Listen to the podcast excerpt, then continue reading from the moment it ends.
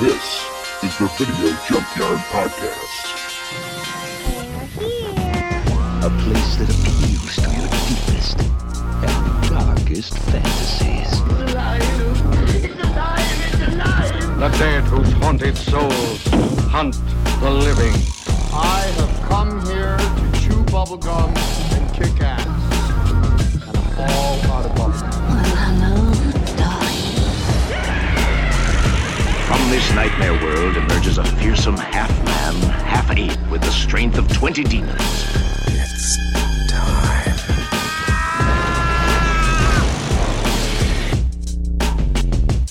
And welcome back to another exciting episode of the Video Junkyard Podcast. I'm Joe Peterson. With me, as always, my very good friend and co-host Eric Branson. How's it going tonight, Eric?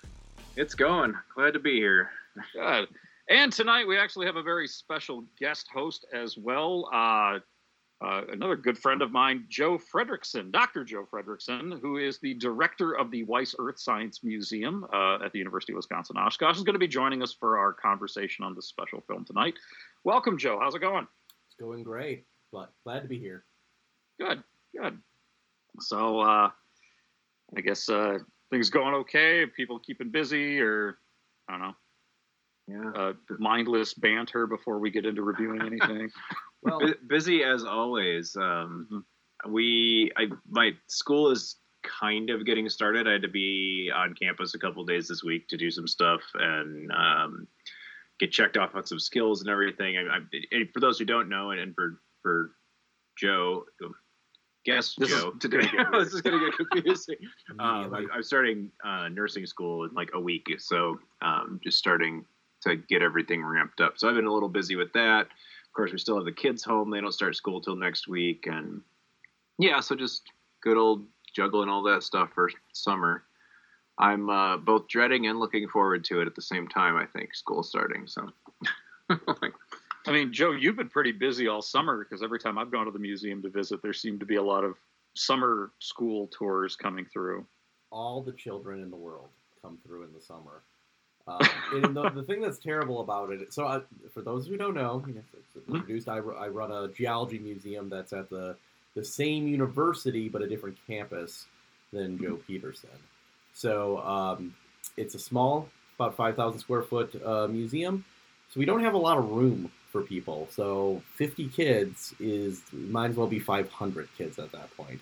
The problem is these are all summer camps for kids who have already come earlier in the year. So immediately they show up and they're like, "I've already been. I was just here," and it's like, "Well, I, you're gonna listen to the same spiel that I have rehearsed in my mind because I'm not turning my brain on for this one." Um, so yeah, that's uh, that's pretty much what it's like uh, um, most days during the summer, but it's good. They're they're fun. The kids a little bit more destructive in the summer, but um, but they get by. Well, and I mean, I, was it back in was it November of last year that you guys opened up your new mineral exhibit? Yeah, we opened we uh, opened up a brand new mineral exhibit in the Barlow Gem and Mineral Hall, and that featured a lot of stuff that came out of the collection. I'm really glad that that's done with because get trying to get an entire exhibit built and finished in like four months is uh, very That's very difficult. that's a lot. Yeah, it, it was it was quite a bit of work in that run. So now we got that we're in that beautiful time where we have nothing being built and we can just sit back and relax and uh, watch for the next thing to fall apart, and then we have to scramble to make a new exhibit um, sometime at the end of this year. Well, I think that's something that a lot of people don't realize. You, you know, people even that are common patrons of museums is that setting up a new exhibit is not an easy task, and it's not one that happens all the time. Which is, you know, a complaint I know people have with museums. I was just there last year. There's I've seen everything, and yeah, I mean to some degree. To even the Field Museum in Chicago, I have that problem with like their Evolving Planet exhibit is gorgeous, but I've seen it like a million times. once so you walked through it a few times, like I, yeah, Yeah. Well, remember You the, the the hard thing about designing a museum exhibit is you're designing it for everybody. So Mm-hmm. the one person who walks through, goes through it, sees what they want to see. Suddenly they feel like it's not for them anymore because they got what they wanted out of it. But I can guarantee they didn't read everything yet. Mhm. Um, so yeah, Right. it, it, it takes a lot of a lot of work and a lot of skill to try to make something that is going to be engaging for the second and third and fourth visit. Um, and that's you know it takes a lot of practice and a lot of people who who do this professionally. Um, we don't have that kind of budget, so they get what I write, um, and that's what they have to deal with. and that's what people get every time they come. But we do actually have some really cool exhibits coming up. Um, one of them that we haven't announced yet, so this will be uh, the first time it's actually said publicly, um, is at the end of this year we're going to close down our uh, gallery that has the Animals Through Time exhibit, and we're going to have uh, a new exhibit about changing uh, the change of dinosaur toys through the last century. So we have a collection Ooh, of cool. Oh, hundreds of dinosaur toys and memorabilia going back all the way to the 1920s. And we are going to set that up as like how have dinosaurs changed in our perception over the decades. And it's going to be a lot of fun. It's going to be sort of pop culture meets science. So I think something a lot of people are going to be able to appreciate. And it's going to have that nostalgia factor because there'll be a lot of Jurassic Park toys in there and stuff Mhm. uh, Flintstones and whatnot. But um, that's going to be fun. But it's also going to be probably the hardest thing I've ever written because it's easy when it's just talking about fossils. That's my background.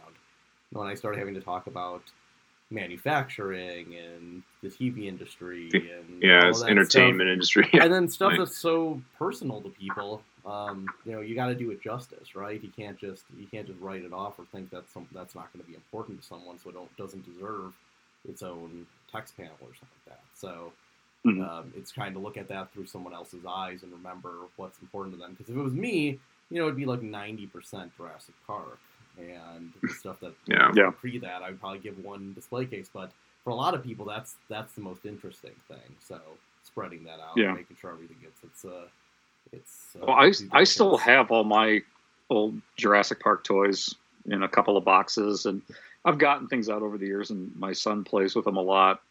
And then when the Jurassic World films came out, he started acquiring toys from that, and I've been shocked to see that the original 93, 1993 Jurassic Park toys are so much more durable.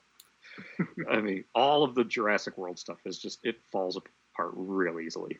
there is a uh, a Velociraptor from the first one. It's yellow and orange, and it, if you squeak, pull its legs back, it The screaming screams. one, yeah.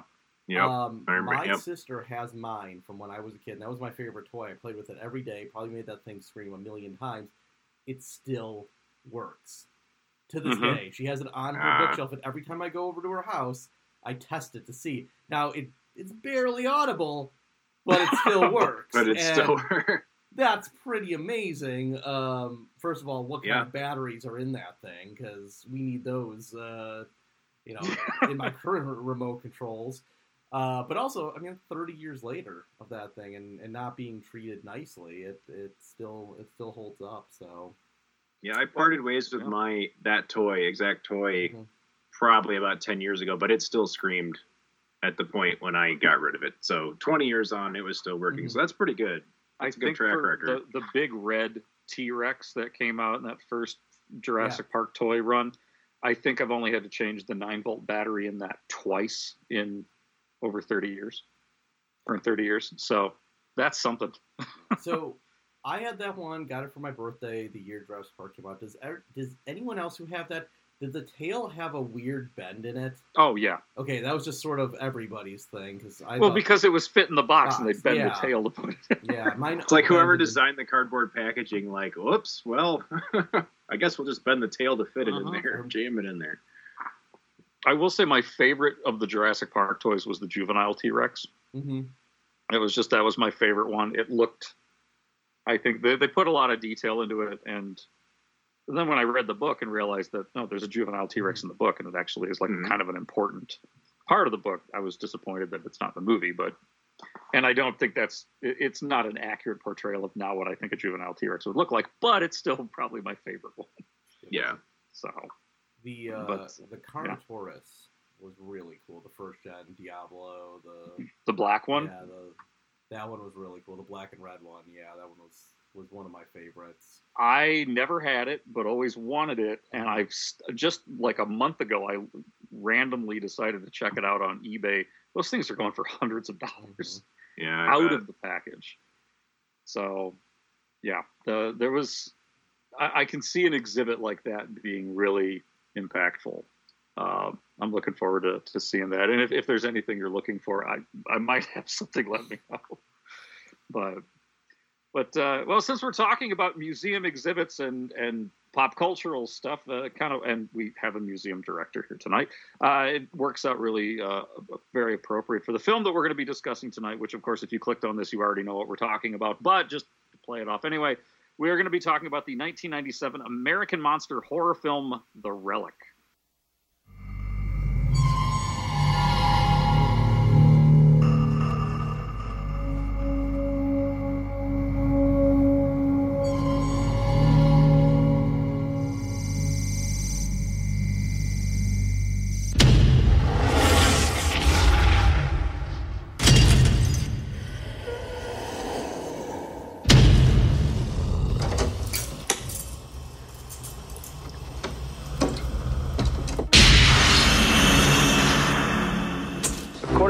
According to museum security, you were the last one to leave last night. Did you see or hear anything strange?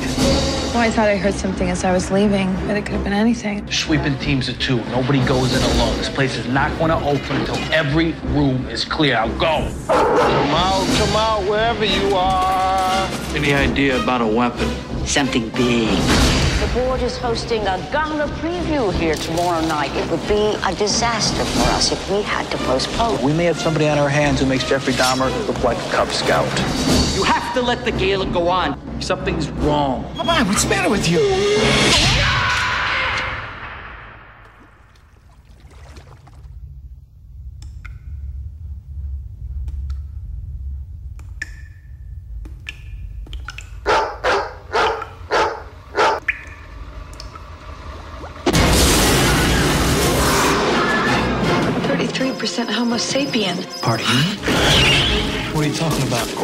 Extinction of the human race.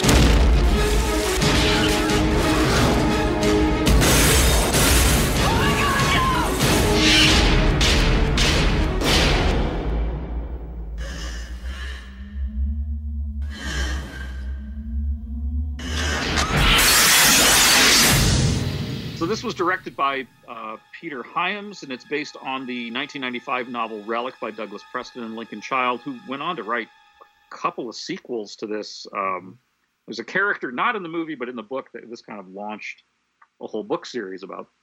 Um, stars Penelope Ann Miller, Tom Sizemore, Linda Hunt, and James Whitmore. Uh, tells the story of a detective and a biologist in a natural history museum trying to defeat a South American lizard-like monster, uh, which is on a killing spree. So, um, what we usually do on this is, you know, what. So we'll start with you, Joe. What was your first uh, viewing of this? Do you remember the first time you saw this one? Woo. It would have been on VHS, rented from Blockbuster, Friday night. Um, I would have been uh, very young, uh, 10 years old probably at that time. So it wouldn't have been when it first came out, but definitely within the first year or two when it was out on video. And I remember watching it with my dad and my sister, and it didn't really strike me all that much. To be honest, I was sort of meh. I thought it was kind of a meh movie. Um, I thought there was cool parts about it. It's probably a little bit gory for someone my age to actually be watching. Now that I I watch it as an adult, and I'm wondering why I got to see that. But um, it just, it, like I said, didn't really have an effect until I actually watched it about five years ago again, and that's when it really hit me about um, actually that there's some pretty good stuff in this movie, and it's it's Mhm. definitely worth a watch. So I would say it's my my second um, my revival towards it um, when I was born again into um, into the relic that uh, I really started to appreciate it versus when I first saw it as a kid, which you know it was a monster movie. I was more interested in the in the monster than anything else that was being said in it. Yeah. Yeah. What about you, Eric? Um, similar story, except that yeah, I was uh, I don't remember how I first came across the novel. It was either recommended or handed to me by somebody, or I found it at the library or something. But um, I don't even re- recall if I really if I even finished the book. The novel's a big brick of a book, like it's you know probably 900 plus pages or something. Um, and I was in junior high or something when it came out, so uh, I I know I at least read a good chunk of it and was familiar with what, what it was about. And when the movie, when I heard it was being adapted, then when the movie subsequently came out, I don't think I like rushed out and saw it in theaters. I think I was, I probably saw it on video as well. Um, but yeah, I had a really similar um, reaction to it. I saw it and went, well, that was okay, and then kind of just went on and just didn't really like leave a big. Uh, and then re- rewatching it now, I, I did remember some bits and pieces, but um, yeah, I just kind of um, it wasn't one that lasted left a real lasting impression the first time I saw it in probably 1998 or whenever it would have been. Yeah, I I actually remember seeing. I, I, remember when the book came out and there was some buzz about it. Um, you know, it was Natural History Museum with a monster running amok, so it was something mm-hmm. that popped up on my radar. Uh, but I didn't remember. I don't. I know I didn't run out to read the book, but when the movie came out, I was really excited for it uh, because it there were some, at least at that point in, in 96, 97, there were some some buzzword names that were attached to it, notably Stan Winston. Yeah. Oh yeah. And Crash McCreery. Like, oh, it's the creature design is Crash McCreery, and then you know all the the other stuff is you know Stan Winston. Okay, I'll go from the the effects artist that brought you Jurassic Park. And right? That's how they would sell everything. I I think I finally yeah. said, okay, I'm done with this shit when the movie Komodo came out. And they were like, from the producers of Jurassic Park. I'm like, that means nothing anymore. Um, yeah. But yeah, this was one of the films that kind of I think took me down that road of eh, that doesn't mean much because yeah, I had a similar influence. It's like okay, and I think one of my biggest complaints, and I'm sure we'll talk more about this uh, here in a few minutes, but cool creature design that you can never fucking see. Yeah, it's just so poorly lit.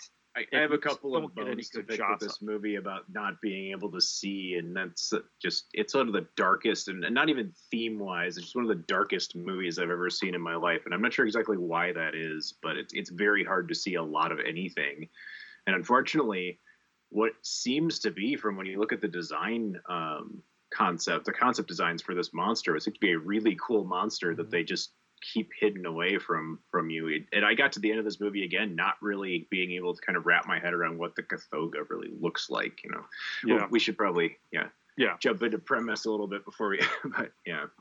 Yeah, so the film opens with this anthropologist from. Okay, so first of all, the name of the museum in in the book, it's based on the American Museum of Natural History in New York, in but New they just call yeah. it the New York Museum, or the New York Natural History Museum, or something. And in the film, they they never specifically say it's the Field Museum, but it is obviously the Field Museum in Chicago. Yeah, it's the Chicago Natural History Museum. I think Okay. is what they call it, which is not that. you know obviously it's not the name of the museum, but you know and it's I- obviously the Field Museum. If you've ever been there or seen it, it it's it's that museum. So And I and it's it's a really lovely time capsule to like it is yeah. mid late '90s Field Museum because everything like in the background is the way that it was at that point.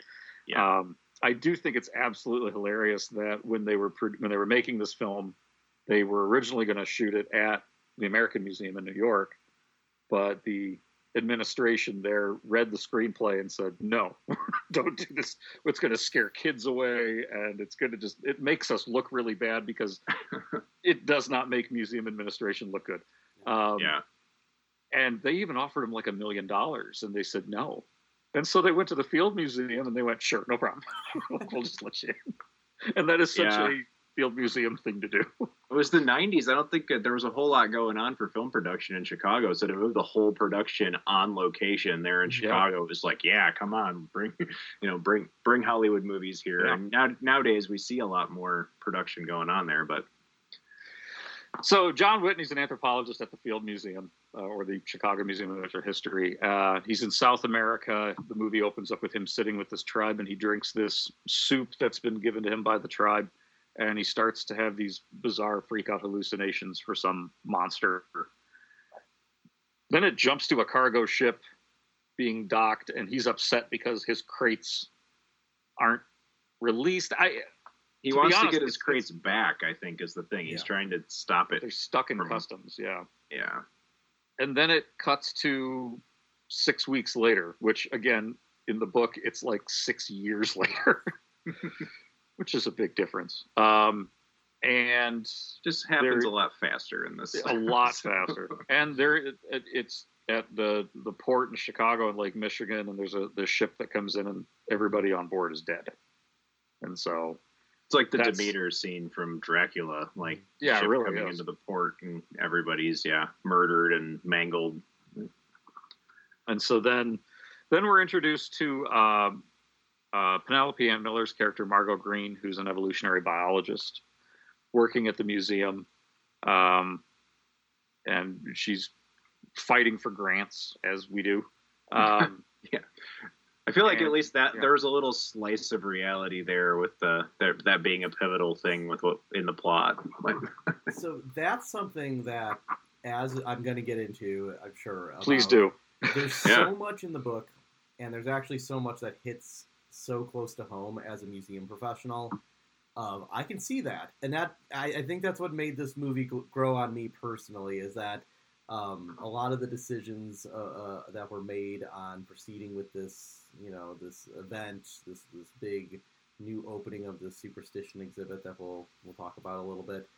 Um, Mhm. Why they did that? Why they disregarded all the murders that were happening in the basement? Because every museum has murders happening in its basement. I hate to tell people this, but just be, just know that that that's constantly happening in in these museums. So um, we go forward with with these events anyways because we got to get donors. That's how it works. Yeah. right. So yeah, there's a, there's a lot of stuff that was uh, that was pretty great. I thought that you know that was an overarching theme in both the book and the movie was um, uh, was Margo's you know was Margo's lack of funding. Um, in the book, she's a PhD student still. In the movie, she's already a she's a assistant curator or, or just a research uh, postdoc or researcher.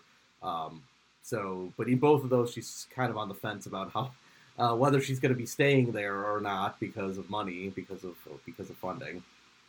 Yeah, and that's Yeah. that's very real. I, I had some questions in the book part, like she's a PhD student at the museum, and the and somebody's a tenured curator at the museum. Like those don't that those terms are kind of being blended together. Yeah, yeah, it's not a university; it's a yeah. It's a museum. I don't know of a lot. Are there museums that actually have people tenured in the same way? I don't think so.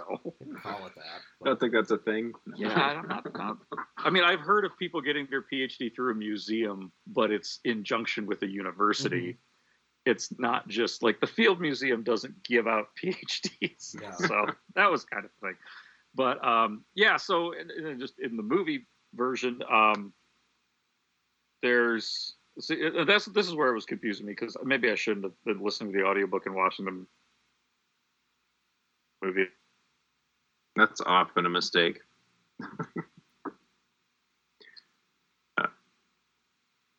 up this this uh, the murder the murder case thing. Um, in the movie, though, it's the the night one of the night guards is in the, The first, yeah, the yeah, first he's one the to get first murder. Yeah, he he's in the bathroom smoking a J and Yeah, gets pulled from under the door and yeah Freddie Ford, I believe, is his name Mhm. and the character's name. Yep. Uh, So that's what brings in um, the unfortunately recently deceased uh, uh, Tom Sizemore. Mhm. You Yeah. can see Tom Sizemore in a really cool role here, and he does a pretty good job as a disgruntled Chicago cop. he does Tom Sizemore effectively Yeah. in this movie, like like he always usually does. He's you know serviceable. He he's one of those guys that can play like a police detective, just Mm-hmm. like that's kind of what he. I mean, he's not, but he yeah, just kind of like that's what he does. So Yeah. You could tell in the book. I mean, they, they added in the whole like he's way more superstitious in the movie to tie it into this Mm-hmm. uh, this new exhibit that they're building. But you could tell when they wrote the book, they were like, "We want Dennis Franz," and then when they were like making the movie, they're like, "We can't have Dennis Franz in, in this role. We need someone a, a little bit more attractive." Tom Sizemore, one step up. There you go. Um, but yeah, he played a really good role, I thought, as uh, D'Agosta. Um, you know, the disgruntled uh, uh, captain um, or lieutenant. just sorry. like yeah, who's just lost his dog in a divorce. Yeah. I believe it's uh, Yeah. yeah custody I- of his I- dog. I did think that you know adding that he's the, a superstitious type. You know, it's a bit of a trope, but it actually worked well, like you mentioned, because the museum is getting ready to unveil this new exhibit, and it's a big fundraiser, and it is all on superstitions, and so they're pulling in things from the collections. Um, again, a thing people might not know about museums is the stuff on display is just like the showy, cool stuff. Not that there's not cool stuff in the collections, but the collections are much, much bigger. Yeah. Yeah. so um, I thought that was cool that it actually like we got a couple of scenes down in like the you know I don't know if those are really the collection rooms in in the field uh, or not, but like something like that. Yeah. Okay. They're if they're not, they're really close. Uh, Yeah. that- that's pretty And it probably looks was like since they got there. you know the, to use the location. I mean, yeah. I think some of the some of the rooms were probably designed specifically for the film, like on sets. I think the the formaldehyde storage Mhm. Collection. I don't think Field has one that looks like that. Uh, I'm not sure if they have a, mass, a maceration lab, Mhm. and if they do, it probably does not look like that. Yeah. Um, but yeah, I think some of the other ones, the offices, I know, were like yes, those are labs. Those are offices really hit me that I, I I've, I've seen those before. So Yeah, I've been into some of those. Yeah. Yeah, so that was kind of cool. Um, so they they do start Margo and her mentor uh, Albert Frock, who's played by uh, was it James Whitney? James Whitmore. James, James Whitmore, excuse me. Yep. Um, he uh, they start looking through some of Whitney's crates that got that, that arrived, and you get the impression no one really likes Whitney. he's an anthropologist. No one does. Yeah. Sorry, my wife's an Yeah. anthropologist. So yeah. And that's kind of the tone everybody takes about it in the movie too. So that must be another realistic bit there. So oh yeah, I Yeah. think there's a kind of like yeah, that's there's i mean the, the the one thing that they only they, they talk about just in a very small amount at the start about uh, margo's distaste for having a supernatural exhibit because this is supposed to be a natural history museum that isn't about superstition it's supposed to be about science Mhm. and they talk about that a lot more in the book but that is a real fight that happens Oh, yeah. between uh, the different departments in uh, uh, in museums, especially when you're talking about the edutainment versus education side of things, and Mm. trying to draw people in with these over the top, um, you know, traveling exhibits or special exhibits that um, maybe play a little bit more into, in, you know, into the extravagant and that is something that is is still it was just as true back in the 90s as it is today and we still see that in museums and fighting between departments so another aspect of realism there that uh, i thought was pretty well well done.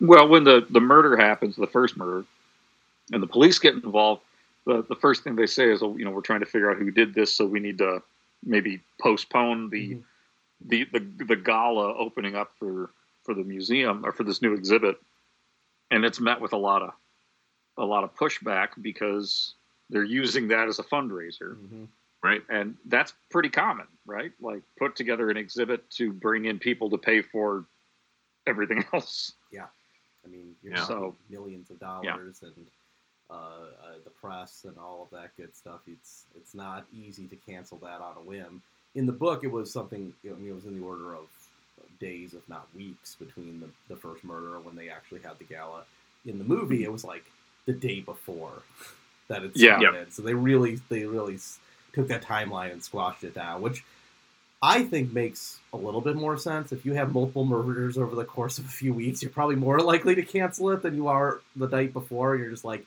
hey, I think we found we found the person. I think we're good.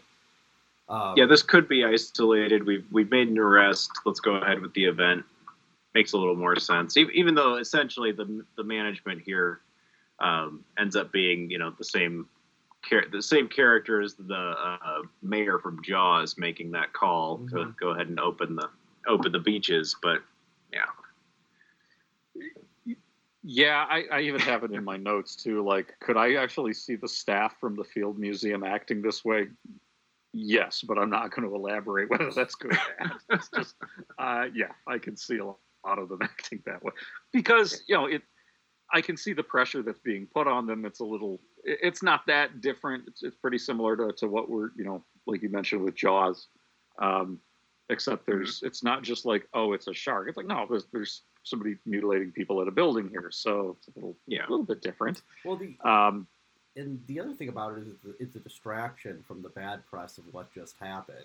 You have this Yeah. thing that's opening up, so maybe you use that as oh yeah we took care of that that was unfortunate but look at all this this great stuff that's happening while you're here so you know i could see that from a pr perspective of being like yeah we need to have this right now because the longer we don't talk about something else the murder Right. becomes the story Yeah, and there's actually a character um, from the book that isn't in. There's a couple of characters from the book that are not in the movie that I think really helped the story along in the book, and one of them is the the kind of staff reporter mm-hmm. for uh, for for the museum. Um, I'm blanking on his name, even though I, I just listened to that book today. Um, and he's kind of a jerk. yeah And he's writing a book about the museum and about all these new exhibits and stuff like that. And so this is this is great for him. It's something you know salacious to to write about, but that that aspect missing from the film, it just kind of is like, oh, you got a couple of museum directors here that really don't care about people's lives. Um, again, not sure how accurate that is, but uh, maybe possibly more than I want to admit.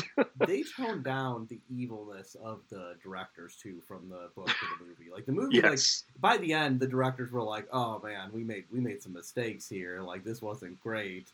Uh, get everybody out." Now in the in in the book, they're pretty much just out for themselves. So it's uh, yeah, like I said, it was fine. They had to cut out you had to cut out some of the fat in that in that case to make it an hour.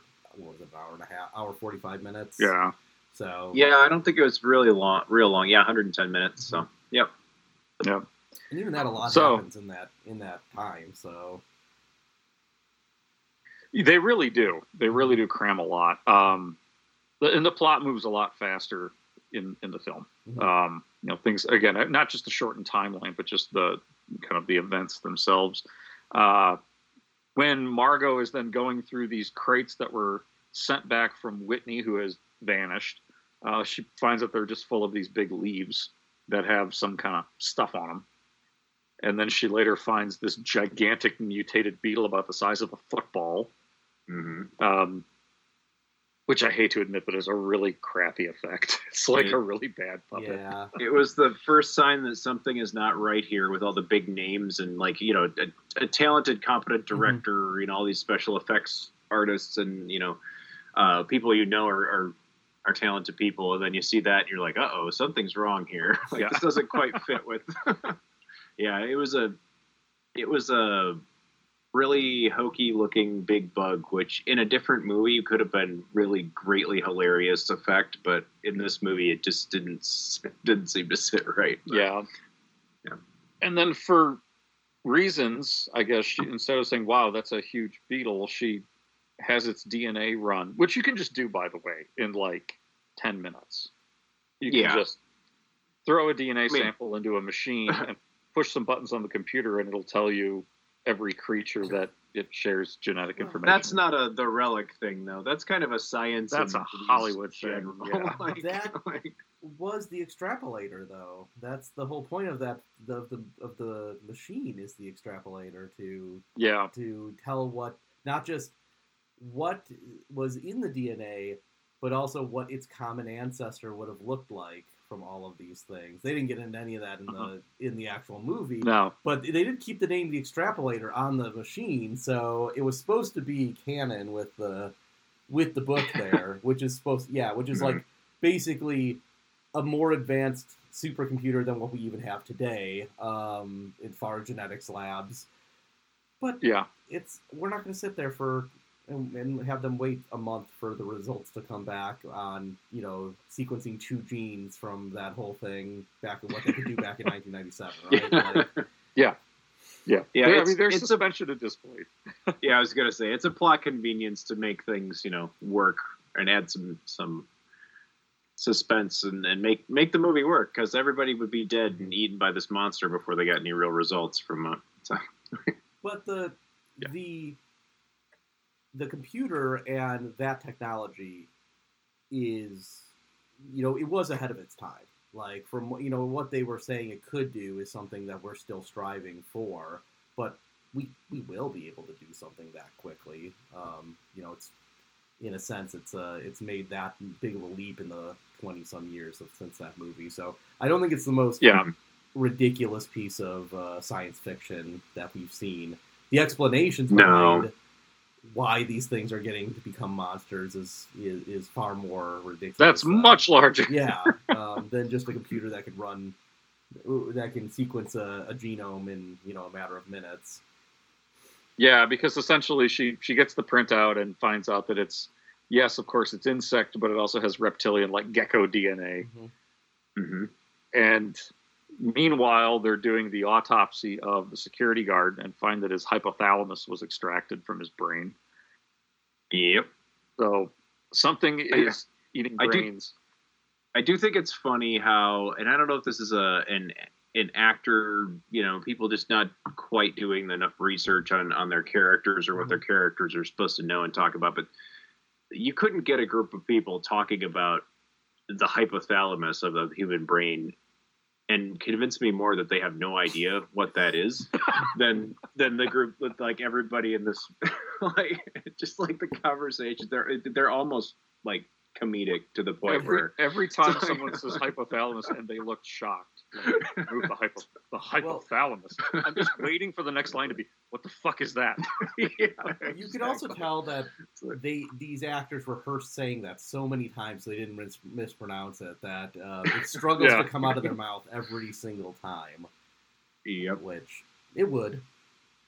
Yeah, Yeah. don't let me mess up the, the hypothalamus The line. hypothalamus. they ate the hippopotamus. What? You know, all in one sitting. Um, so the they- they- hypothalamus. And I was like, no, no, back, cut. You can't. Oh, I, I know. I already have a whole bunch of side notes about students that have mispronounced fossil names. My favorite is the coral.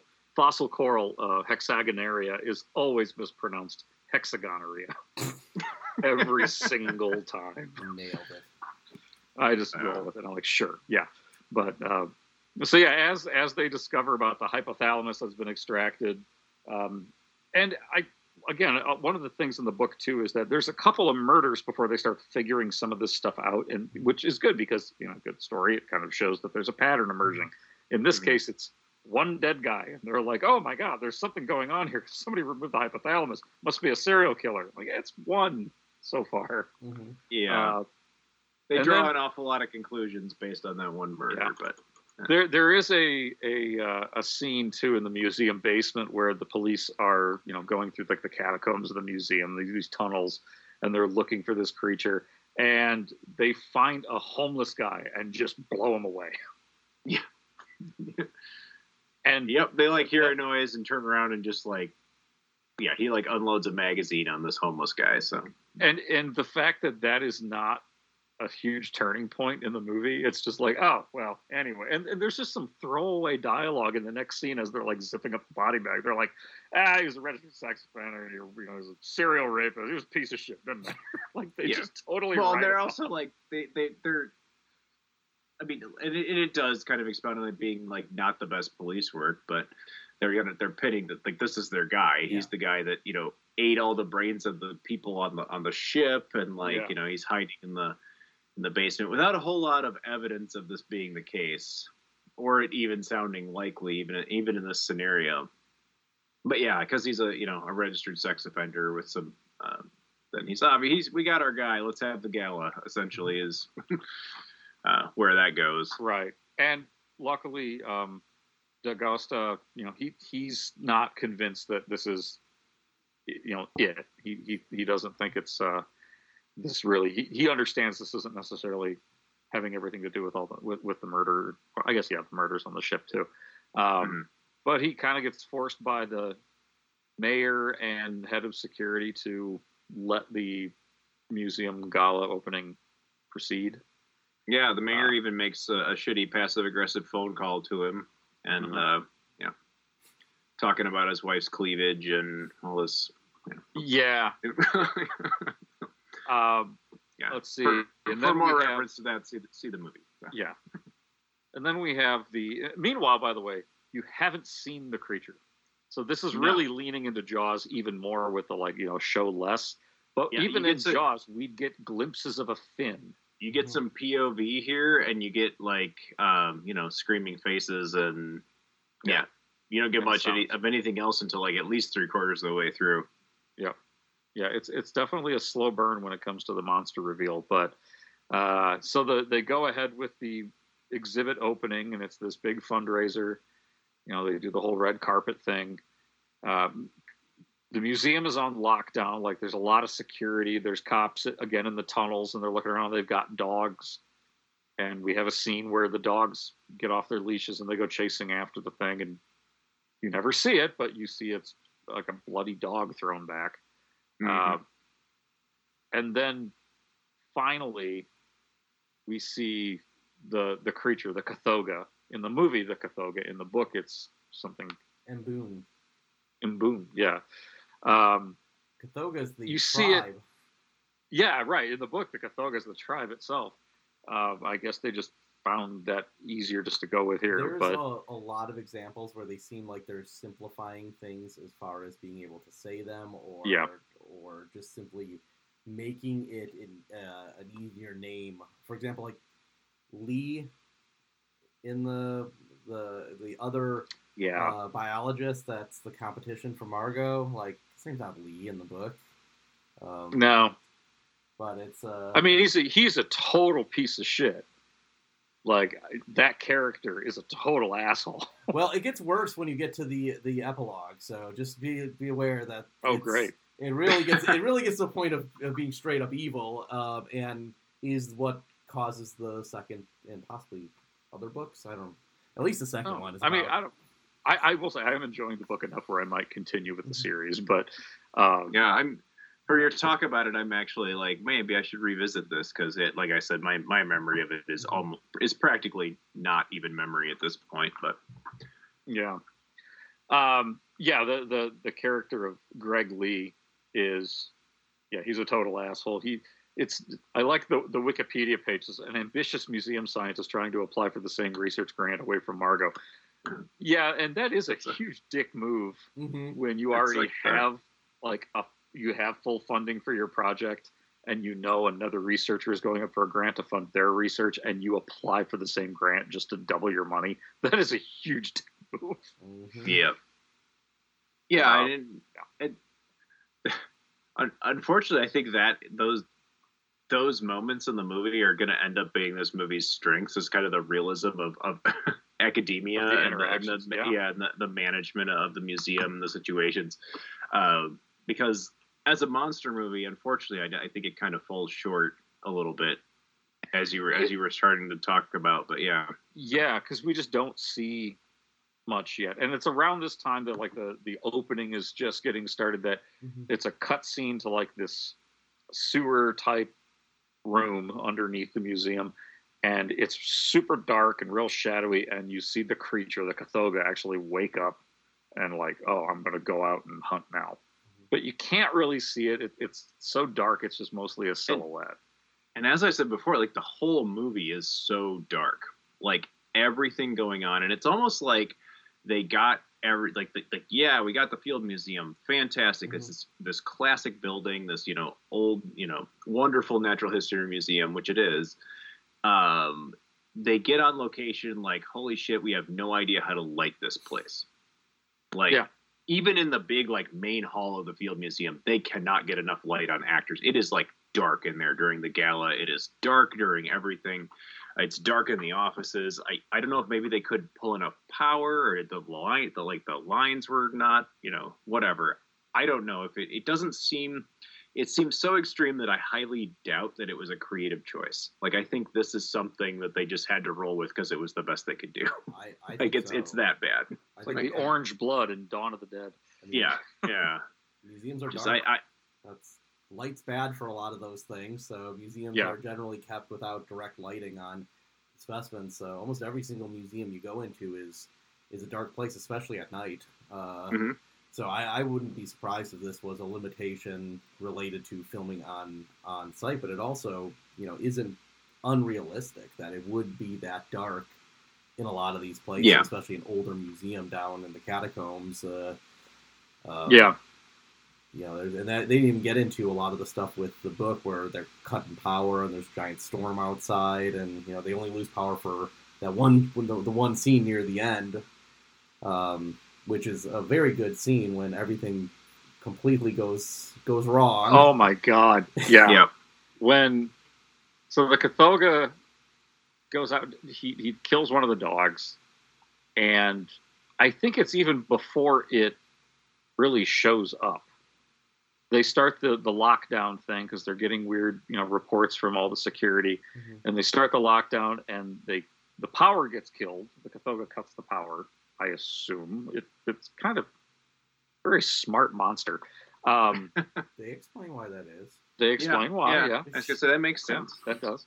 So it kills the power in the whole place. So all these people in their tuxedos and dresses are, you know, the sprinkler system has gone off and the museum's on lockdown, and it the, they just start running over each other and Yeah. running around screaming. It it totally looks like one of the black and white scenarios of an infomercial. Where, you know, it's like, do you hate straining pasta? People are like, shit. and They drop. Yeah. It's just everybody The over- running around like that. Yeah. Yeah. It was a little over the top. Yeah, I think it was. I think it was spurred by there was a body that was dropped onto one That of the yeah, cases, one of the cops or and something. then Yeah. the uh, the the alarms went off and the security protocols was cut in and the big doors fell down. And Yeah, and then with the the people in. the sprinklers, Mhm. people are slipping all over everything because it's marble floors. Yeah. So Yeah. uh, Yeah, and honestly, some of those moments, and it just the, tone's not exactly consistent throughout the movie, but some of those moments are actually a lot of fun, especially the body dropping and some of the over, Mhm. you know, just the the basically the, the rush out of the museum and that whole scenario. Um, it, it, it generally is a is a cool scenario, and, it, and it's a fun part of the movie. Again, my, my main thing is that it just like I want to see more monster, and like sometimes when we're down in those catacombs, when they start sending people down after the monster or or the the group of people that decide to uh, go through the tunnels to cross the street and exit the museum that way. Uh, the scenes in the tunnels are so dark that at times it, it actually hurts your comprehension of what's Mhm. happening. Like I I think it, yeah, it's it's that bad. And and I know that some films will intentionally do that to try to you know give this impression of being disoriented, but Mhm. usually when a film does that well, they kind of commit to it, and this is sort of random. That's why mean, I I, could see them like- trying to make something out of it, but you know, I don't know. That's why I feel like this is not intentional, is because it, Yeah. it actually hurts the your ability to under, understand what's Mhm. going on. Um, yeah, it, it's, to, it's totally fine to have dark dark scenes in movies to set you know the the, the tone and, and, and set some realism to. But when you have a you you as the viewer can't actually follow the action because it's you know and I often wondered if maybe it's a transfer thing. Like if, if somebody went back to the negative and actually like cleaned this movie up and, and could restore it, if they could maybe push that a little brighter and we could we could get a version of the relic that's a little easier to see. Um, I'm not sure because of the fact that this goes on to not be an incredibly successful movie that we're ever Right. going to get that kind of treatment. But I think maybe it's possible that you could see that in the future if somebody out there loves it enough. I would I would love to see uh, like a basically a fan redo of the movie where they touch that up and then basically just redo the the CGI on it because I really don't mind the practical effects, but the last five minutes of the movie is pretty hard to watch. oh God, Um, yeah, Yeah. Well, and that I, was I'm right there with you. I, I really think the practical effects, at least I think they look really cool when you can Mm-hmm. see them. I, I'm really happy with them. The CGI is 100% 1997 CGI. It's just like really rough. Well, I there's could I could see Spawn fighting this thing. So so before we get into that, I mean, this is when you see the monster. Yeah, So this is when you see the Kothoga, and it is a lion mixed with a giant reptilian creature with bug-like appendages on its face. Does that pretty Mhm. much Yeah. ex- explain it? and almost a primate-like face, but with teeth like an anglerfish. Yeah, Yeah. it's a wild-looking creature. Um, not a bad design overall. Um, No, it's not at all. No, it's it's really cool. I love the and I think there's some concept art out there that if you want to get a good look at what they had en- envisioned, it's a very cool monster. I wish we I wish we could have gotten more of this. Like Mhm. Uh.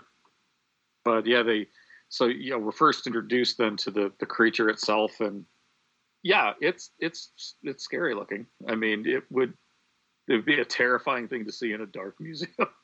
Yeah, and, and Um, because of the way it kind of like borrows DNA and, and develops, you know, all these different types of, of creatures in one, and the way they blended that together into what they got is, I think, design wise, it was a success. I just wish that you could actually see it in the movie. like, yeah, there's a few shots where they do a close up on on the animatronic because they did do animatronics and puppetry in this, and and for the Kothoga, it's really good.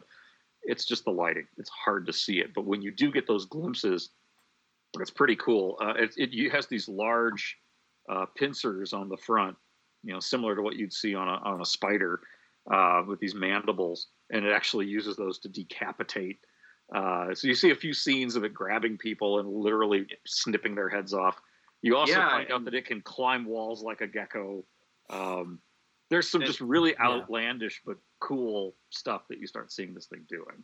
And Joe Joe F earlier, you uh, you mentioned that um, it being quite a gory movie. It it was much more violent than I remember it being. Like when I watched it, and I was probably a teenager when I watched it the first time, which um, so I don't think I would have been like greatly affected by it necessarily, but uh, I was surprised at the level of violence, even um, or or like gore effects and stuff that were in it. Like it's yeah, that thing was like using the, the its pincers to like pop, just kind of pop the heads off of people left and right there for a while. So The severed head budget must have been like half, the- half, yeah. half the effects because everyone got their head popped off at some point in that movie.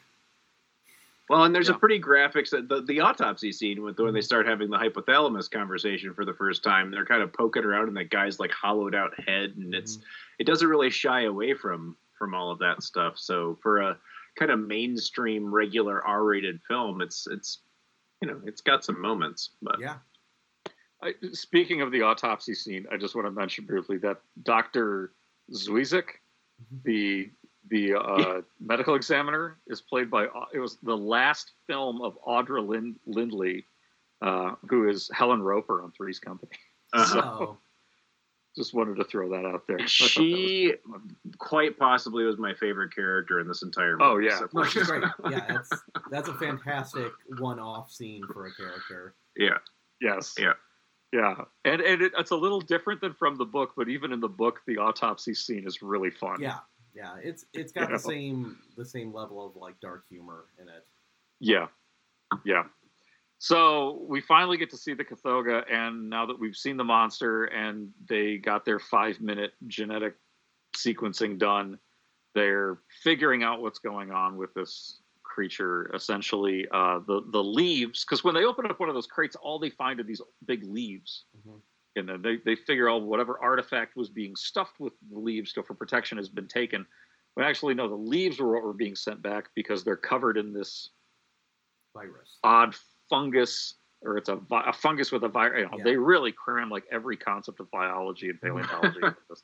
Yeah. um, and that the fungus must have mutated something, and that thing would normally need the leaves to survive, but it can't, so it goes for the next closest substitute, which is the human hypothalamus. Bit of a stretch, but okay. gives it a reason to rip a lot of people's heads off. Like that's yeah. Uh, yeah.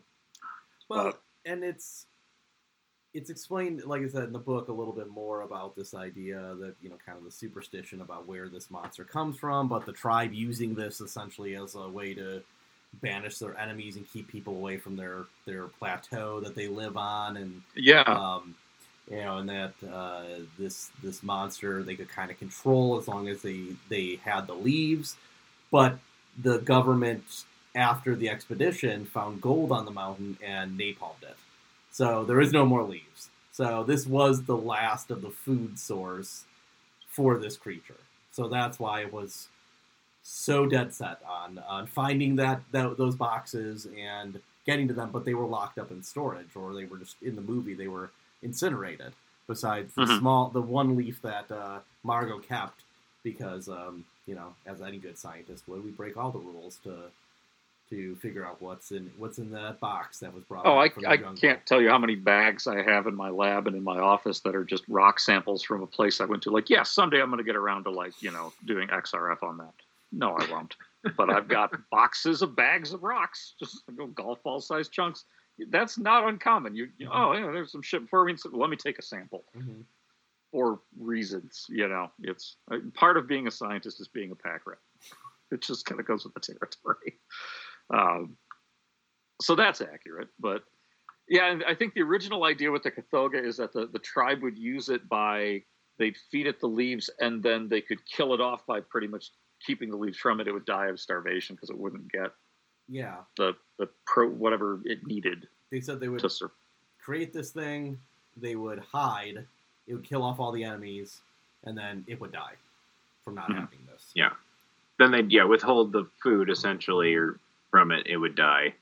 So they they kind of like pointed at mm-hmm. something, you know, like Yeah. here's this giant monster. We're gonna point it at our enemies and hope that it doesn't also eat us. Like that's kind of like Pumpkinhead.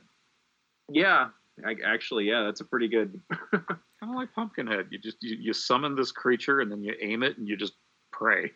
One aspect of the So- Kothoga that's kind of makes it even more scary is that it's basically like a drug addict going into withdrawals too. Like so that makes it extremely Yeah. ornery and motivated um, beyond what it normally would be. Which it sounds like when it's not uh, in that phase, it might be somewhat controllable um, and somewhat reasonable, and that kind of goes back to the the intelligence of this thing.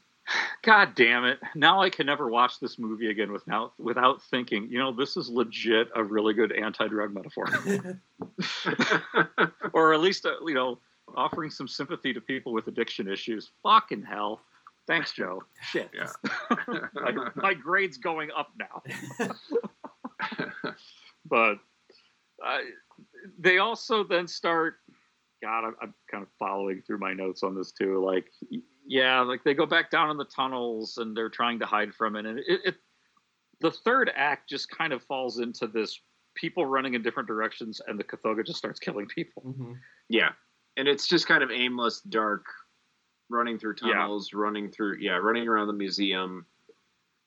And Yeah. the tunnel scene, you could tell, was one of these situations where they're trying to take everything from the book and funnel it into this movie as much as possible because the tunnels become a really important part of the book Mhm. because they talk so much about how impenetrable the museum is and the only way to get out is through the sub basement and when all the doors are locked they don't talk about that anyway in the in this movie in fact they're in a room that has a giant skylight that you know if the SWAT team would have just shot down into it and not tried to uh, you know rappel down into the monster's Yeah. mouth they might have just been able to climb out or um, find a, you know, another exit so um, it just seemed somewhat unnecessary to add those in there because they wanted another dark scene of claustrophobia rather than just taking it to yeah then taking it to the back rooms to the collections and ending it Yeah, because they try like, oh well, it's part reptilian, so it's cold blooded. So if we spray it with ni- liquid nitrogen,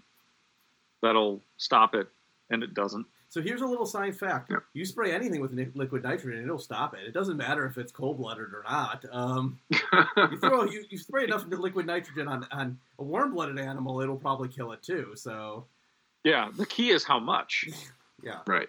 and they don't use nearly enough to do anything but make a cool looking dry ice. but that there's one thing in that in that scene that they they do that should have been probably a larger portion is when they figured out oh this it wants this leaf is using it as a as a draw Mhm. to uh, tr- to try to get the monster away from all the other people and lure it into a place where they could finally kill it. And that's you know I think that's the one important part of that scene that gets underplayed uh, Yeah. by their failed attempt to kill it right then and there. Is that they had actually had a fairly good plan because they kind of understood everything that they needed to know about the biology of this animal. Well, and speaking of that, they get the final bit of information because the computer does its, you know, the microwave goes ding, and how they've got their result, and they find out that there's also human DNA in it, revealing that John Whitney isn't missing. He is the Kothoga. That when he drank that soup in the beginning, it slowly started mutating. So that's how they make a Kothoga. Is they take, Yep. uh, you know, a person they f- they feed them the fungus in a soup form, and then they s- pretty much I don't know. It's like it. It's a combination of Earl Grey and CRISPR, and it just creates. so apparently, that if you drink this, you'll just mutate into this hodgepodge chimera of mm-hmm. animal things. Yeah. Which leads me to wonder: Is every Kothoga the same?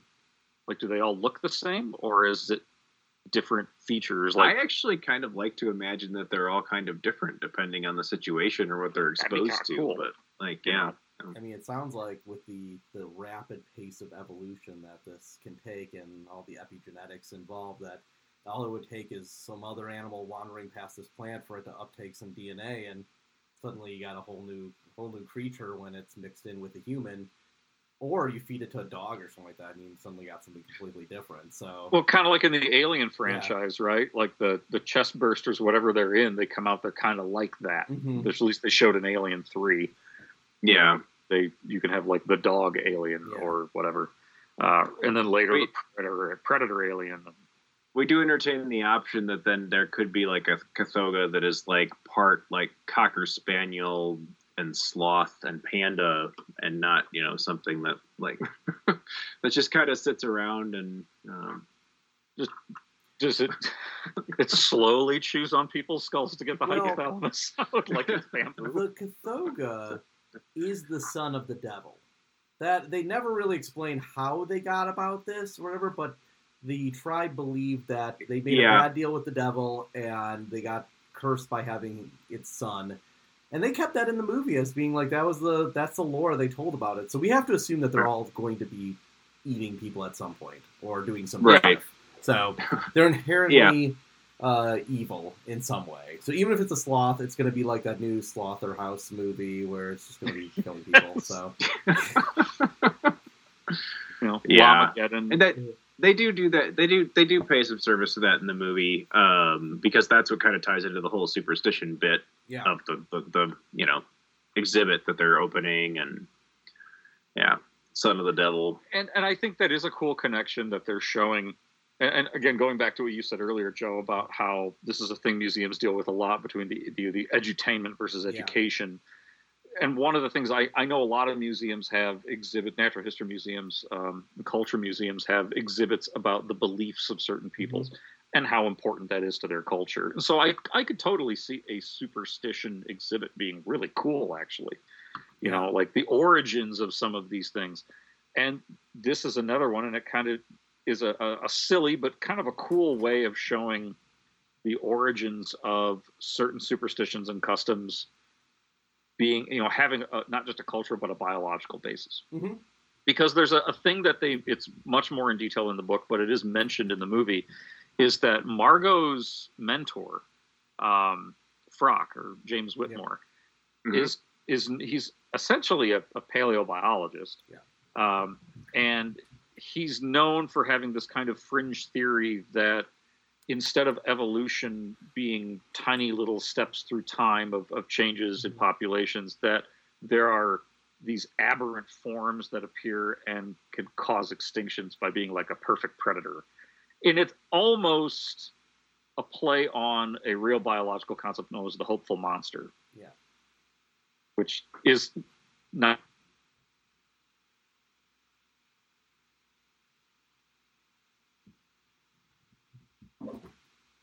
for its environment Mhm. and it it's short lived but it's really easy to identify because they're just so goddamn weird. But they're they're hyper specialized to a very specific thing so they're going to be very very unique. There's never been anything that i've read about about how you know things like the tully monster the illinois state fossil caused extinctions or anything like that yet. I haven't read that yet. Um, but that was kind of I, I have a soft spot in my heart for movies that totally bring out some batshit science, but there's just enough whispers of, of fact to them where it's like, okay, I, I know where you're getting the jargon from, and okay, I'll play along. It's it's outlandish, but it's belie- it's really honestly no different than we're going to clone dinosaurs from DNA we extracted from amber. Yeah. You I know, mean, it's there's a uh, lot of stuff that just doesn't work with that, but it's unique enough where I'm like, okay, let's see what you got. And this is one of them. It's kind of a cool idea. There's no basis for it, but it's a cool idea. right. Well, I mean, at some point, like we talked about, suspension of disbelief. Like it is science fiction, and you got to throw Yeah. throw it a bone. I don't think that this does anything egregious with the with the with its kind of pseudoscience or its story that um, you know a lot of other science fiction films, especially monster movies, don't do as well. Like even Jurassic No. Park surely isn't scientifically. Oh, No, exactly. That's my point. And if anything, I mean, it's it's still promoting that yes, evolution is a thing, and it happens. Mhm. And yeah, sometimes it can do some weird shit. Yeah.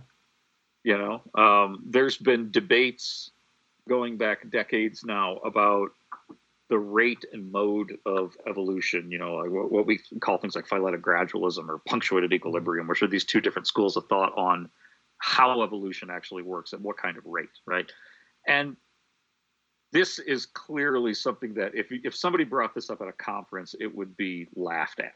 hmm But outside of that academic circle, it's a neat thought experiment. If you know, I guess.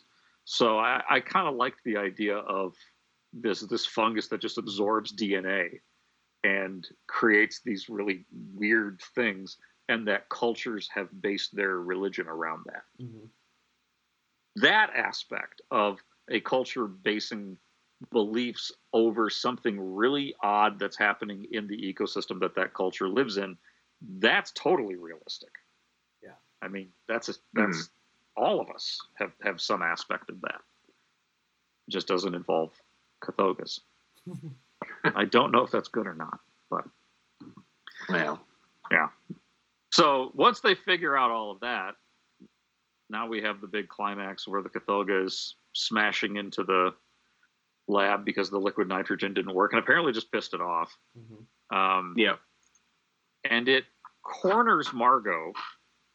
Which did did we ever establish if she knew him, knew Whitney? She certainly has an impression about him. Like she must have known him well enough to know she didn't like him very much. Okay. She, yeah, I mean, she has that weird scene at the end where she's like, "I know who you, I know what you are, or I know who you are," and like, it, And it starts licking her. yeah, I don't know if it took, if it, it's taken aback by that or something, but it buys her a second of time to get on an elevator. So, Yeah, it's a really odd scene, and I, I, don't think there was anything about like that they had a thing beforehand. I don't remember No, anything no, like that. They, they don't. Talk. So when when she's like, "I know who you really are," and it just starts licking her with this long reptilian forked tongue, it's Mm-hmm. It's a really weird scene that doesn't seem to fit, but yeah, it. uh and yeah, she jumps into the elevator, but first, you know, it, it has smashed its way through all of the formaldehyde stuff, so now it's covered in all this flammable liquid, and so it gets lit on fire. In as you were pointing out, Joe, probably one of the worst last five Yeah. minutes of a film as far as c- computer animation. Yeah, Fire Kothoga is something. But the the idea though about how they kill it in the movie's great. Um, I mean that's a serious problem in museums is is this huge amount of flammable stuff that we have for preservatives that we're Yeah. constantly being warned about. Not only does she do that, but she makes a bomb in the process of being chased by this thing. Like she's putting together whatever explosive that she ends up throwing. Um, which I think is pretty cool. That's a pretty badass way to um, to kill a monster. Yeah, Uh, much better than than the way they do it in the book, um, which is not anywhere near as as climactic or as fun or uses anything related to um, the museum's infrastructure. My biggest problem with that that scene, besides the CGI, is how they get rid of D'Agosta, where they're just like. You lock yourself in here. I'll be on this side, and then all of a sudden it just pops in through a window. um, yeah, and he's just on. It's like okay, well now it's them too. He's on the other side. But the other thing that bothered about me is the scene right before that, where he hands her the bullet, the lucky bullet that he talks about earlier in the movie, Mhm. and you're giving up to this idea that this bullet has come in. I mean, this is Chekhov's gun, right? Right now that we're getting like we got this bullet. He gives us his Yep. backstory about it. He hands it to her. This bullet is going to be used in some way No, it it doesn't get used at all. It just it comes back later that she hands it back to him or something like that. Um, It, it helps her by being a, a good luck charm. Yeah, Yeah, like lucky I said, it bullet would have been again. cooler if Yeah. you would have like used the bullet to ignite the. Shoot the damn thing. Yeah. Well, I mean, she could have just used it to like set off the fire or something like that. Like, there's a lot of ways Yeah. you could do it. It just seemed like it was a lot of buildup for something that turned out to be relatively. That would have been Yeah. But thinking about this a little deeper, it's superstition. And what is superstition overall? Useless. So, uh, yeah.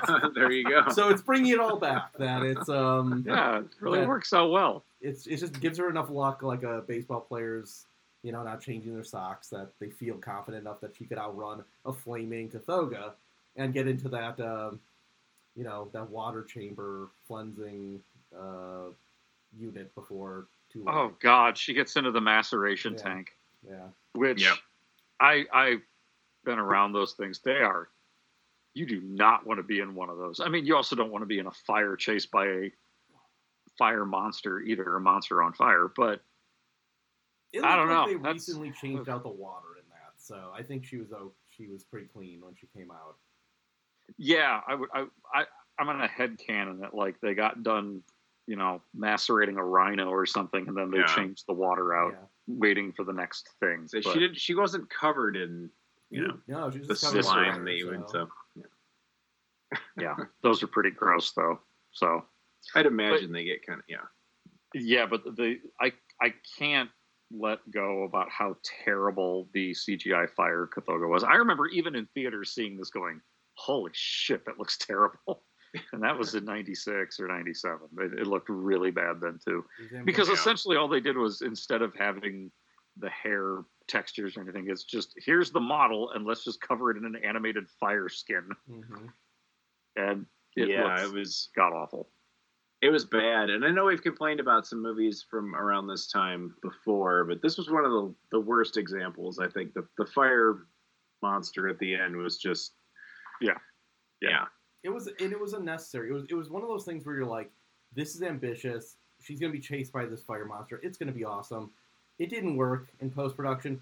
Just make it so that you edit it so that the uh, the maceration chamber is like twenty feet closer to the where it's gonna explode, and she jumps right into it and explodes. Like just Yeah, get rid of that scene it altogether. You could have done that with there. simple editing, and it would have been just as exciting. Uh, Yeah.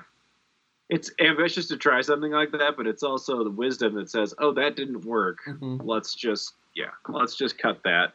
It's Because I yeah, guess it's hundred percent unnecessary to the plot of the movie. Like it doesn't have to Yeah. be there. the explosion when the Kothoga actually explodes, not just on fire, but the very last scene, it literally blows up as a secondary explosion to the fire in the background, yeah. which is not necessary either. Um, It's got a belly full of hypothalami.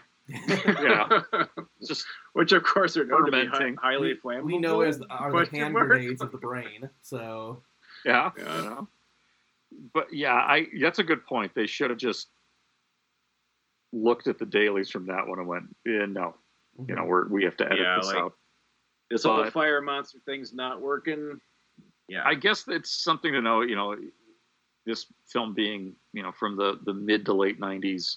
It's now 2023, and we still have movies that are coming out where we were wondering, did nobody check the effects before they Mhm. released this?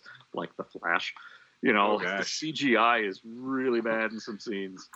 Um, yeah. I thought we'd be past this by now, but I guess I feel like we've actually reached a second point in like the in film history where Mhm. people just like I think people don't really care as long as it gets done at this point. Like Mhm. we, we, we we achieved concept. It doesn't really matter if everything looks perfect, and and I think that's the wrong way to go with Yeah. Oh, those yeah. things. And what really shocks me too at the end of this is okay, so they blow up the Thoga. She gets out of the maceration tank. You know, D'Agosta and the police come in, and that's it. It just end. it just Yep. straight up ends. Yep. Credits roll. Boom. It's a good old that, that's a very like end of an '80s movie Mhm. ending, like the end of the action, and boom, there's your credits. You're you're gone. There's no wrap up. No, we don't really get, we don't see the characters all get you know get back together and give each other a hug or anything like they like in some movies. Yeah, yeah at least no... they didn't have you know Penelope Ann Miller and Tom Sizemore making out for no reason at the end. You know. Oh God, yeah, I, I actually enjoyed that about this that there was no romantic subplot here. Yeah. Like... He specifically tells her that he's not looking for a date when he's yeah. trying to chase her down yeah. through the exhibits, and he's and he's like, "I'm not looking to date you here." Um, that was great. he's already he's he's uh, he's worried about his dog right now. He has more important things on his mind. So um, yeah, yeah, that was refreshing. And the, yeah, the disappointing thing about that is if it would have been a success, they didn't give us the the typical monster movie. You know, where are the babies? Where's part two? Where's the leftover? Which the book yeah. does. The book gives you what's next, a hint of that. Mm-hmm. Um, but yeah, there's not a, a, something has survived kind of um, peak. Didn't even yet. give us a little bit of the, the stuff on the leaves, you know, like leftovers yeah. somewhere, anything, some creepy fly, you know, or some shit. Who knows? But right. I mean, it, I will say for a movie that you know came out in 1997, it passing the the you know the the Bechdel test, which wasn't even really a thing talked about at the time, is kind of impressive. Mm-hmm. You know, we we have really cool characters in here. You know, uh, women in in this film, and at no time are they really going into romantic discussions about a guy. There is zero of that in this. There's movie, zero, which it's, is which is for 1997 pretty pretty forward thinking. I think like yeah, yeah. So yeah. you know, you got Tom Sizemore to sit the fuck down and not hit on everybody. Yeah. Mm-hmm. And, well, and you have Penelope Ann Miller and Linda Hunt as as featured female. I mean, mm-hmm. Penelope Ann Miller much more than Linda Hunt, but she's yeah. she's she plays a role for sure. Mm-hmm. Um, and yeah, there's there is nothing. There's not. They don't even go as far as insinuating um, a former romance between uh, Margo and and uh, what's his name, the, the Kothoga guy, um, John Whitney. Yeah, Whitney. And, yeah, which I was again kind of waiting for that, and with the tongue thing, I was like, is there some kind of suggestion? Yeah, it's just he's a he's just kind of a dick, and now he's a monster who's kind of a dick. So yeah, so I think that that one thing makes this fairly unique among its type of movies that, that there's none of that. There's no yeah yeah romantic subplot. There's no damsel in distress kind of stuff either. Like I don't think Tom, Tom Sizemore is ever is ever set up as like the the the hero character that needs to go and rescue Margo from from situations. They're they're they're pretty much played as equals um, throughout this. So yeah, the only time well, he tries at the very there, end there was, fails miserably. Sorry, so. I said the only time he tries to be uh, the hero is at the end when he locks her in into the into the lab and then that fails miserably anyway. So, mm-hmm. uh, so yeah, I completely agree. There's a, uh, multiple situations here where they have curators, museum director, you know, the autopsy head, who are all women in in this role that I could easily see in the '90s, given that to those roles to men. Mm-hmm. Um, so I think it, you know I think that is a pretty progressive um, uh, casting for the movie, which is is fairly great. Yeah, yeah, absolutely. Um, there was one other thing I noticed, and it's probably nothing, but I have to wonder if it's a nod from the authors. But so the the character in this who turns into a, you know, transforms into a chimera-like creature is is John Whitney. Mm-hmm. In the book, it's Julian Whittlesey. Whittlesey, yep. Yep. And as we frequently do on the podcast is find some connection to shit from Lovecraft. In Dunwich Horror, you have Wilbur Whately, who slowly transforms into a chimera-like creature. And I have to wonder if the name is a little bit of a play on that. It wouldn't surprise me by the authors, but you know, yeah, they change it for the movie to make it sound better, which they did a lot and still do a lot for mm-hmm. stuff like this. But I just had to wonder, like, I wonder if there's a connection there with inspiration, like we're gonna do a you know a nod to this seems rather specific to have, you know, here's a character that slowly transforms into a monster of various forms. Yeah. And we're going to have a comparable name. I'd be surprised if, you know, a, couple of authors working on a book about a, a monster, especially like kind of an otherworldly monster formed from all these, you know, different DNAs and um, are not aware of Lovecraft and, and his contributions to literature. So yeah, I wouldn't be surprised if there's some.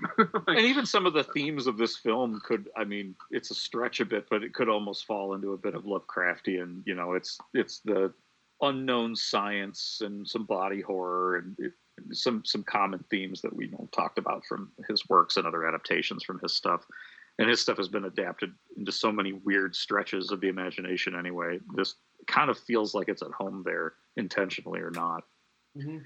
uh, but and uh, yeah I, I also liked that on the wikipedia page it also um, references the film altered states which yeah kind of see some similarities Yes. there too in theme yeah, I see some. Yeah. you know so uh overall the film didn't do that great right it, it got pretty mediocre to poor reviews when it came out and i think it's probably because they just tried to cram too much into one short rather rather short film really Well, and they, they did a lot of the packing a lot of stuff in. You get you get a lot of like um, scientific technobabble that like gets you into this plot, and you and it doesn't really pay off for anything. Like you, you don't actually get to see a lot of the the cool monster. You don't get to um, kind of experience that in the end. Like if you could if you could fix some of those things about the movie, and I'm not saying you necessarily should go back and actually like change it, but even if you could just like you know bump up the I'm going to go back to the lighting thing just because it bugged me so much. But yeah, just get a get a little better exposure here, and so we can see what's going on. I think that would improve things greatly. But yeah, I, I think it's about a lack of payoff for all of that. I, I think the, the, the the first half of the film actually works pretty well, and I was impressed with some of the things we talked about. Um, you know, its its nature, especially when it was made, being um, I don't know if I'd call it progressive, but like definitely, you know, uncharacteristic of the '90s, and and there being some, apart from some of the like laughable delivery of some of the scientific uh, uh, stuff in it, like it's not entirely um, ridiculous for a science fiction movie. Like I think it had an interesting premise. It just, uh, yeah, at the end, it doesn't deliver the goods, and I think that kills a movie like this. So yeah I, I think, well uh, i was going to actually ask joe if you have any final thoughts and a grade for okay.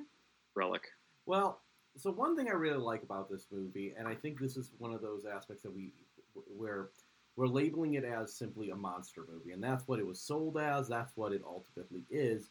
But there is more to it that is going on, especially if you dig into the supernatural exhibit versus science, this internal debate that was going on about this exhibit that was being built, which is ultimately what the movie and the book is about. This supernatural being that is ultimately desperately trying to be explained by the scientists in there in order to actually address what it is and figure out that it's actually something biological, not supernatural, and it can be killed in a very scientific or you know natural way.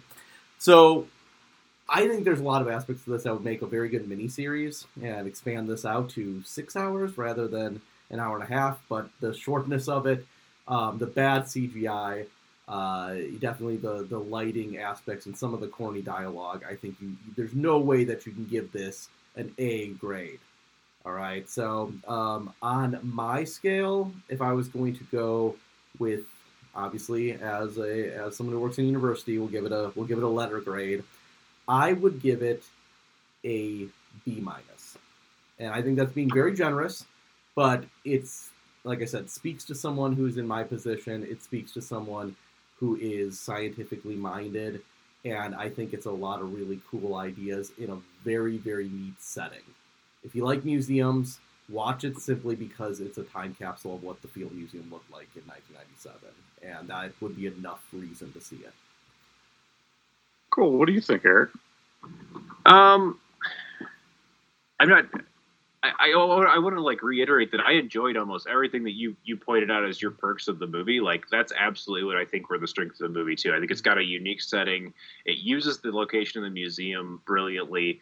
I think it. Uh, it actually, and, and I don't, I don't. I mean, you know much better than me with the fact that you appreciate it. le- makes me believe that maybe it does have some some kind of legitimacy with its, its exploration of politics inside of the museum or the scientific kind of aspect of of that, and and I enjoy all of that stuff about it. Um, I do think where it fails is is is bringing that all together. Mm-hmm. Like it does have a really cool like I I, I picked up on the, the the science superstition kind of the the that that's the battle that's going on with the you know the crux of the actual story.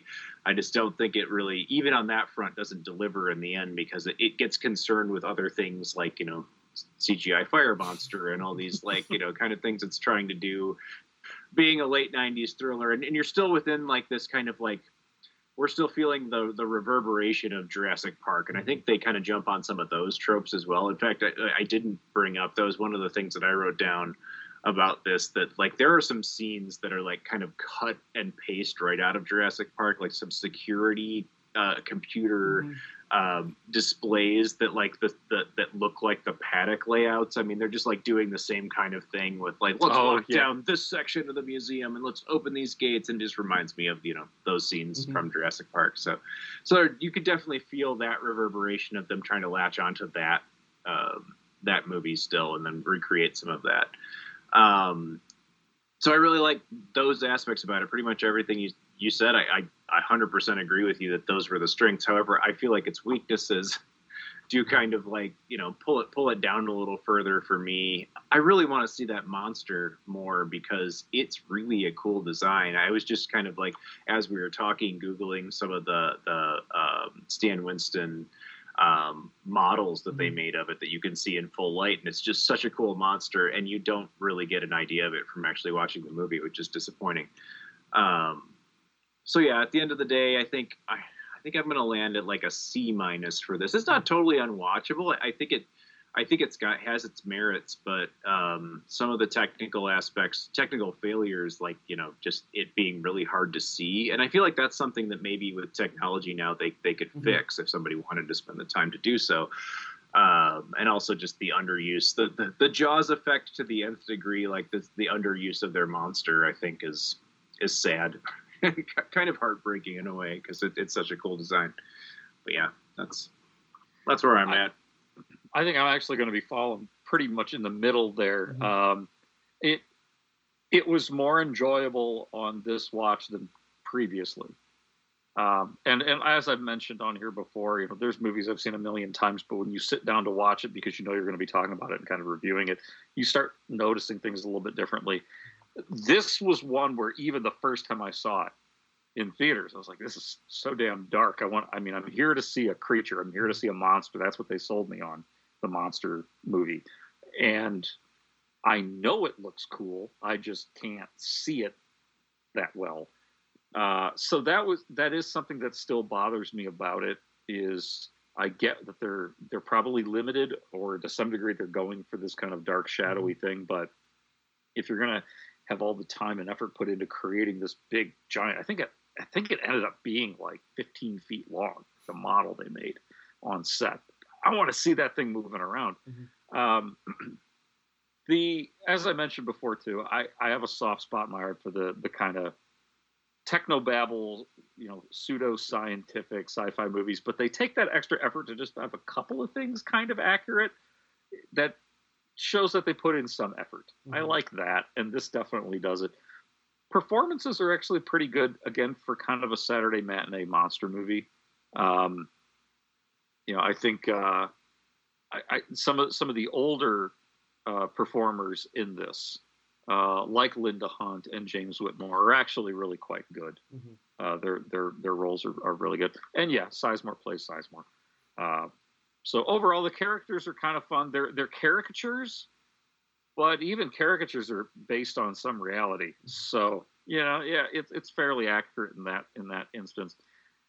I want to say this is a smart monster movie because I know that the book is much smarter, but they Yeah. condense this down so much uh, that it, it actually detracts from what could have been done. I totally agree. This should have been, or today, if they were to redo this, they should make it a series, like a limited series, or hell, there's a whole bunch of the other Pendergast books they could keep going with it. So I'm actually going to end with a C plus on this one. It's it's not unwatchable. Uh, if if you like the the monster the, the Saturday matinee style monster movies, you could do a lot worse. And at least this one does have some kind of cool concepts, even though they're like the Cliff Note version of what the point of the book was trying mm-hmm. to go into. Uh, so I, I, do have to agree with um, one of the reviews, which was, I think, from uh, Richard Harrington of the Washington Post said, "quote It's a familiar story in the horror film business. Good novel, terrible adaptation. Just ask Stephen King and Clive Barker." Uh, as written by Preston and Child, The Relic deserves to be taken off the shelf. As adapted by the screenwriter and director Peter Hyams, it should have been left on one. That's pretty harsh, but mm-hmm. I, can see their point. So, uh, but that is that is our review of the 1990. God, I keep saying six and seven interchangeably. 1997. Seven. Uh, official, yeah yeah, a monster horror film, The Relic. And we would love to hear any of our listeners' questions, comments, criticisms, or witticisms about this film and or the book or anything else you feel like talking about. We'll we'll give it a read. Why not? If you write it, we'll read it. Uh, please feel free to send any of those to the video junkyard podcast at gmail.com. If we if you still use Twitter, and if we still had a Twitter account, it would have been video at Video Junk Pod, uh, which it's not anymore. Uh, but also on the Facebook page uh, and Instagram page for Main Video Junkyard Podcast. We look forward to uh, hearing from you. And if Twitter was even called Twitter anymore, right? Oh shit, it's X now. Yeah, which yeah, yeah. weird. Ridiculous. There's a reason we don't we're not using it anymore. Um, yeah, I hope you'll come back and join us for more reviews on the Video Junkyard podcast. Uh, next week, we're going to do our our official send off to comedian actor Paul Reubens, who recently passed away, and we're going to be watching his uh, his masterpiece, Pee Wee's Big Adventure. And uh, after that, uh, the Schwarzenegger DeVito comedy Twins. Uh, we're going to be watching Star Chaser, The Legend Legend of Orin. Uh, and many good things beyond that. Also, go back and feel free to go back and peruse our over 200 um, episodes that we've already done. Maybe we've already watched and discussed your favorite guilty pleasure. And if not, let us know what it is, and we'll make sure we do it in the near future. And we want to thank you once again for listening. And uh, Joe, I want to thank you tremendously for for coming on tonight and staying up with us to talk about this. Uh, it's been a lot of fun having you on here. So, yeah, thanks, Joe. I've had fun revisiting this one. So yeah, thank you. So until next time, this is the Video Junkyard Podcast. I'm Joe Peterson. I'm Miracle Branson. Have a good evening. You have been listening to the Video Junkyard Podcast. I do wish we could chat longer, but I'm having an old friend for dinner. You just can't let them go. Go. Stay on the road. Keep clear of the moors. We want to take this opportunity to thank you for listening to the Video Junkyard Podcast and remind you to find us on social media on Facebook at facebook.com slash video junkyard podcast, on Twitter at video junk pod, and on Instagram as video junkyard podcast, all one word. Want to thank you again for listening and keep digging. Who knows what treasures you'll find in the video junkyard.